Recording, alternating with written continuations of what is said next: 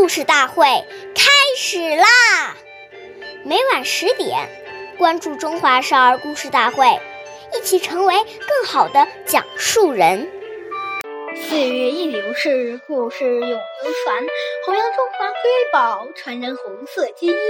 欢少儿故事大会讲述人完成，一起成为更好的讲述人。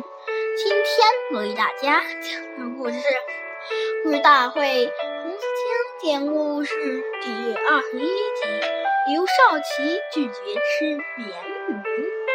今天我们讲一个开国领袖刘少奇爷爷的故事。刘少奇爷爷常常是在夜里写作、读书和学习，往往一写就写到凌晨三四点，甚至通宵达旦，连续废寝忘食的工作，使刘爷爷的胃病口气加重，生活又和普通工作人员一样粗饭素食。身边的工作人员对刘爷爷非常敬爱，就让秦科到河里捕捉了两条鲶鱼补补身体。